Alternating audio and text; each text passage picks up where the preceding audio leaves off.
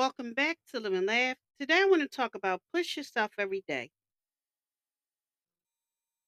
When it comes to the idea of pushing yourself every day, it's all about embracing personal growth and reaching your full potential. Each day offers a fresh opportunity to challenge our limits, exceed your expectations, and step out of your comfort zone.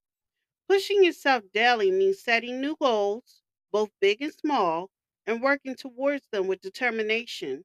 It's all about cultivating discipline and resilience to overcome obstacles and setbacks.